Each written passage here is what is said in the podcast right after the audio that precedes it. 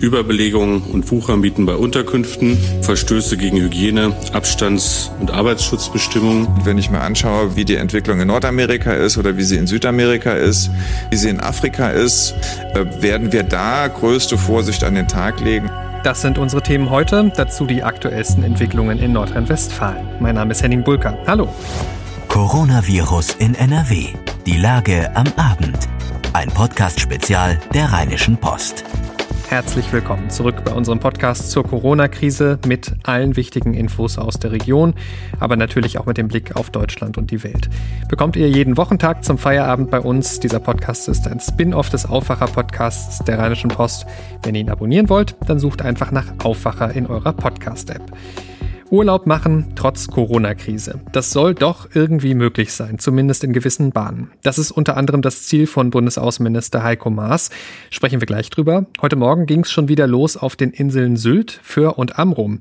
Dort in Schleswig-Holstein ist jetzt die Einreisesperre aufgehoben für Touristen. Zur Freude der Urlauber. Ja, ich freue mich genauso, dass wir jetzt Urlaub machen dürfen und dass es jetzt auf die Insel geht und freue mich auf Wind und Wetter und Sonne und eine Woche Erholung. Ja, die Vorfreude ist riesig. Für uns war es total spontan. Wir haben letzte Woche gebucht und sind froh, dass wir noch eine Ferienwohnung bekommen haben. Und ja, es kam ganz unerwartet und wir sind gespannt, wie es wird. Das ist ein sehr schönes Gefühl.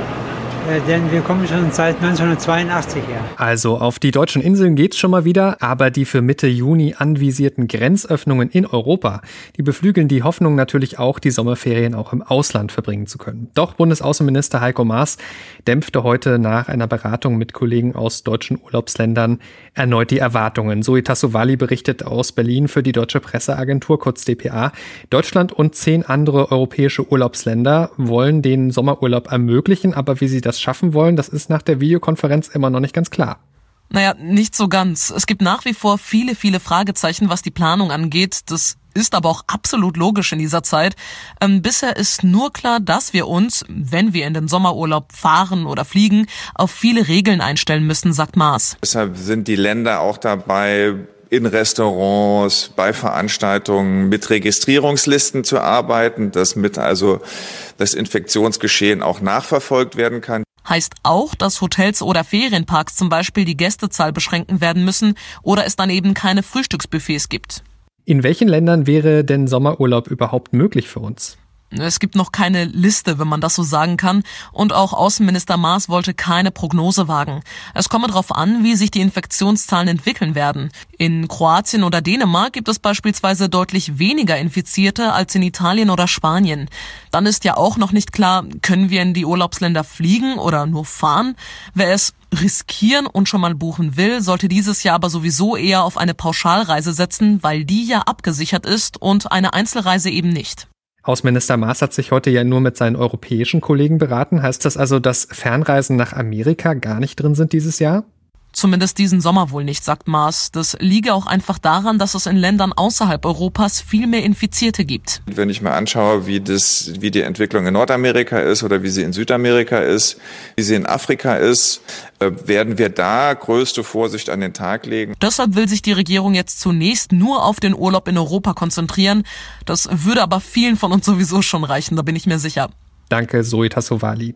Gleich sprechen wir hier noch über die teils sehr zweifelhaften Hygienebedingungen auf Schlachthöfen und ihren Zusammenhang zur Corona-Krise. Vorher aber der Blick auf die Nachrichten. Das ist die Lage am Montag, dem 18. Mai 2020 um 16 Uhr. In NRW gibt es mit Stand Mitternacht 36.365 bestätigte Fälle. In den vergangenen sieben Tagen wurden durchschnittlich sieben Neuinfizierte pro 100.000 Einwohner erfasst. 32.193 Menschen sind wieder genesen. Damit sind gut 88 Prozent aller bislang erfassten Infizierten in NRW wieder gesund. 1.512 Menschen sind bislang an den Folgen einer Covid-19-Infektion gestorben in NRW. Somit endet einer von 24 bestätigten Infektionsfällen bei uns im Land zurzeit tödlich. Alle aktuellen Zahlen findet ihr wie immer auf RP Online. Ein paar Drinks am Abend in der Bar um die Ecke. Erstmal wohl nicht. Bars müssen in Nordrhein-Westfalen weiterhin geschlossen bleiben. Das Infektionsrisiko sei hier zu groß, erläutert das Gesundheitsministerium in einer Vorlage an den Landtag. Dies gelte für Bars, deren charakteristisches Angebot nicht Speisen oder Getränke sind, etwa Shisha-Bars, aber auch für solche, die vor allem in den Abendstunden öffnen und Unterhaltung anbieten. Dabei können nach Angaben des Ministeriums auch einzelne dieser Merkmale ausreichen, um das Angebot als unzulässig einzustufen. Das müsse jedoch im Einzelfall vor Ort entschieden werden. Bars sei es bis auf weiteres untersagt, zu öffnen, da die größeren Infektionsrisiken in keinem angemessenen Verhältnis zu einem Beitrag zur Versorgung stünden, wie es etwa bei Restaurants der Fall sei. Kneipen mit Sitzmöglichkeiten dürfen unter strengen Hygieneregeln allerdings auch dann öffnen, wenn sie keine Speisen anbieten. Ab Mittwoch dürfen Freibäder in NRW nach wochenlanger Corona-Pause wieder öffnen. Viele von ihnen werden aber wohl erstmal zubleiben. Gestern hatte das Gesundheitsministerium des Landes detaillierte Vorgaben dafür veröffentlicht. Die Hygiene- und Infektionsschutzstandards sehen unter anderem eine begrenzte Zahl an Gästen, stetigen Mindestabstand auch im Becken und in Duschen und eine Maskenpflicht in geschlossenen Räumen vor. Zudem soll jeder Besucher registriert werden. Die Regeln sind sehr spät gekommen, die Themen sind aber lösbar, sagt Christian Ochsenbauer, Geschäftsführer der Deutschen Gesellschaft für das Badewesen. Der Verband geht weiter davon aus, dass einige Freibäder übermorgen öffnen werden. Wir schätzen, dass etwa jedes fünfte Bad öffnen wird, sagt Ochsenbauer. Die Mehrheit der Freibäder werde aber schrittweise bis zum Beginn der Sommerferien öffnen, heißt es. In einem Flüchtlingsheim in St. Augustin bei Bonn haben sich nach aktuellen Testergebnissen 130 Menschen mit dem Coronavirus infiziert. Die Rest restlichen rund 170 Bewohner hätten sich nicht angesteckt, wie Tests gezeigt hätten, sagte am Montag eine Sprecherin der Bezirksregierung Köln. Es werden, wie in allen Landesunterkünften, die höchsten Hygienevorschriften umgesetzt, betonte sie. Aber wenn Menschen auf engem Raum zusammenleben, ist die Gefahr, sich zu infizieren, immer höher, hieß es. Der Fall war gestern bekannt geworden. Nach dem Corona-Ausbruch in einem DPD-Depot in Hückelhofen, da will der Paketzusteller seine Hygienemaßnahmen nochmals nachschärfen. Der Kreis Heinsberg hat zusätzliche Mitarbeiter mobilisiert, um möglichst schnell die Kontakte der Infizierten nachzuverfolgen. Wir haben sehr viel getan, um das zu verhindern, was in Hückelhofen passiert ist, sagte ein DPD-Sprecher. Es verspricht aber natürlich keine absolute Sicherheit, sagt er weiter. An dem DPD-Standort im Kreis Heinsberg waren 80 von 400 Mitarbeitern positiv auf das Coronavirus getestet worden. Der Betrieb wurde zunächst komplett eingestellt und alle Mitarbeiter in zwei Wochen häusliche Quarantäne geschickt. Das Werk soll gründlich desinfiziert und gereinigt werden. Das Gesundheitsamt im Rheinkreis Neuss erwägt Corona-Tests auf allen Bauernhöfen. Das sagte ein Sprecher auf Anfrage unserer Redaktion. In den vergangenen Tagen habe man alle Landwirte im Rheinkreisgebiet abtelefoniert. Gefragt wurde nach der Zahl der Erntehelfer auf dem jeweiligen Hof und nach dem angewendeten Hygienekonzept. Tatsächlich werden Bauernhöfe zumindest bislang nicht auf die Einhaltung der Hygienemaßnahmen gegen Corona kontrolliert. Sie sind auch nicht verpflichtet, die Zahl der gemieteten Container und der Menschen, die darin untergebracht sind, von Anfang an beim Gesundheitsamt anzugeben. Die Europäische Union will den Weg für einen Einsatz des Medikaments Remdesivir bei Covid-19-Patienten womöglich in Kürze freimachen. Es könnte sein, dass eine bedingte Marktzulassung in den kommenden Tagen erteilt werden kann. Das sagte der Direktor der Europäischen Arzneimittelbehörde bei einer Anhörung im EU-Parlament in Brüssel. Die Behörde hatte bereits kürzlich den Einsatz des Mittels außerhalb klinischer Studien empfohlen. Damit wird die Nutzung eines Medikaments ermöglicht, noch bevor es vollständig zugelassen ist. Auch die Bundesregierung hat sich nun eindeutig gegen Verschwörungstheorien zur Wehr gesetzt und vor Falschinformationen im Zusammenhang mit dem Virus gewarnt. Beispielsweise sei in Deutschland keine Impfpflicht geplant, sagt Regierungssprecherin Ulrike Demmer. Völlig klar ist, dass eine kritische Öffentlichkeit, Kundgebungen, Demonstrationen, Debatten, dass das alles zur Demokratie dazugehört. Das gilt natürlich auch für alle Themen, also auch in Zeiten der Corona-Pandemie zum Thema Pandemie, deren Auswirkungen uns ja derzeit alle gemeinsam rund um die Uhr beschäftigen.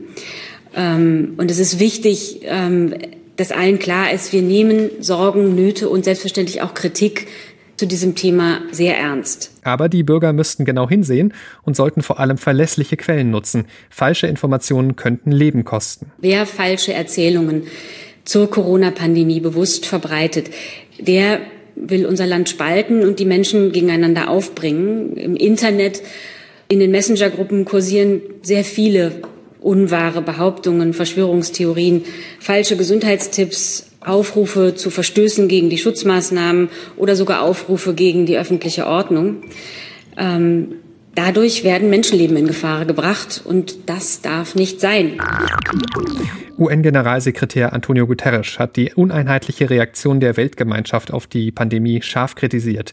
Verschiedene Länder haben verschiedene und manchmal widersprüchliche Strategien befolgt und wir zahlen alle einen hohen Preis dafür sagte Guterres in einer Videobotschaft zum Auftakt des Jahrestreffens der Weltgesundheitsversammlung.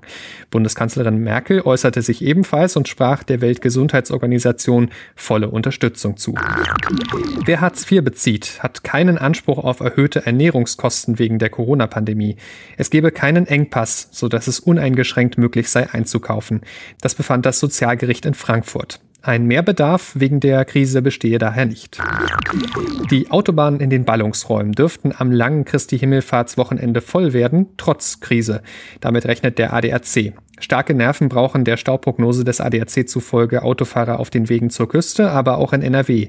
Als besonders staugefährdet gelten beispielsweise die A2 sowie die Region um Köln. Der ADAC verweist unter anderem auf die mehr als 670 Baustellen in Deutschland, durch die Fahrer ohnehin viel Geduld aufbringen müssten. NRW-Innenminister Herbert Reul hat den Fußballfans nach dem Neustart der Bundesliga für ihr verantwortungsvolles Verhalten gedankt. Ich muss den Fans ein dickes Lob aussprechen. Das war trotz aller verständlichen Emotionen echtes Fairplay, sagte der Minister laut einer Mitteilung. Ausdrücklich, so das Ministerium, beziehe Reul die Mitglieder der Ultrabewegung in seine Bewertung mit ein. Ich habe die Ultras in der Vergangenheit das ein oder andere Mal kritisiert, aber an diesem Wochenende haben sie sich wirklich vorbildlich verhalten, sagte Reul weiter. Die Geisterspiele in Dortmund, Düsseldorf und Köln waren am Wochenende laut Ministerium jenseits des Platzes weitgehend störungsfrei verlaufen. Weder an den Stadien noch in den Innenstädten der Spielorte habe es nennenswerte Verstöße gegen Corona-Schutzvorschriften oder Straftaten gegeben. Was Reul jedoch außen vor ließ bei seiner Danksagung an die Fußballfans ist die Tatsache, dass sich nahezu alle Fangruppierungen der Vereine in Deutschland gegen eine Fortführung der Bundesliga in Geisterspielform ausgesprochen hatten. Fanversammlungen vor den Stadien waren daher schon im Vor Voraus auszuschließen. Apropos Fußball, auch hier in Deutschland gibt es ja Zuschauerattrappen auf den Bühnen, aber wohl nicht so wie in Südkorea. Dort hat der Erstligist FC Seoul Sexpuppen auf den Bühnen verteilt. Sie sollten als Zuschauerattrappen während der Geisterspiele herhalten. Auch in Südkorea wird wegen der Pandemie vor leeren Rängen gespielt derzeit. Für den Einsatz der Sexpuppen gab es jedoch einige Kritik. Jetzt äußerte sich der Club, man sei davon ausgegangen, dass es sich um Schaufensterpuppen und nicht um Erwachsenenspielzeug handelt. Es sei aber nicht jedes installierte Detail geprüft worden. Das ist ein unentschuldbarer Fehler von uns, hieß es. Der Verein entschuldige sich, Verärgerung bei den Fans verursacht zu haben. Damit schauen wir jetzt noch auf ein Thema, das schon vergangene Woche für große Aufmerksamkeit gesorgt hatte. Und zwar die Hygienezustände und der Arbeitsschutz in Schlachthöfen und die Corona-Gefahr, die von diesen Mängeln ausgeht. Prominenter Fall war ja die Firma Westfleisch im Kreis Coesfeld. Dort wurde der Schlachthof geschlossen nach einem Corona-Ausbruch. Heute nun waren die Zustände und die Maßnahmen dagegen Thema in Berlin bei der Bundesregierung. Tom Gernke berichtet für die DPA. Bundesarbeitsminister Hubertus Heil von der SPD hat sich geäußert. Eigentlich wollte man ja aber auch im Kabinett über die Zustände in den Schlachthöfen beraten. Ja, das stimmt, aber daraus ist nichts geworden. Glaubt man dem Arbeitsminister Hubertus Heil, ja, dann liegt das vor allem an dem Koalitionspartner CDU.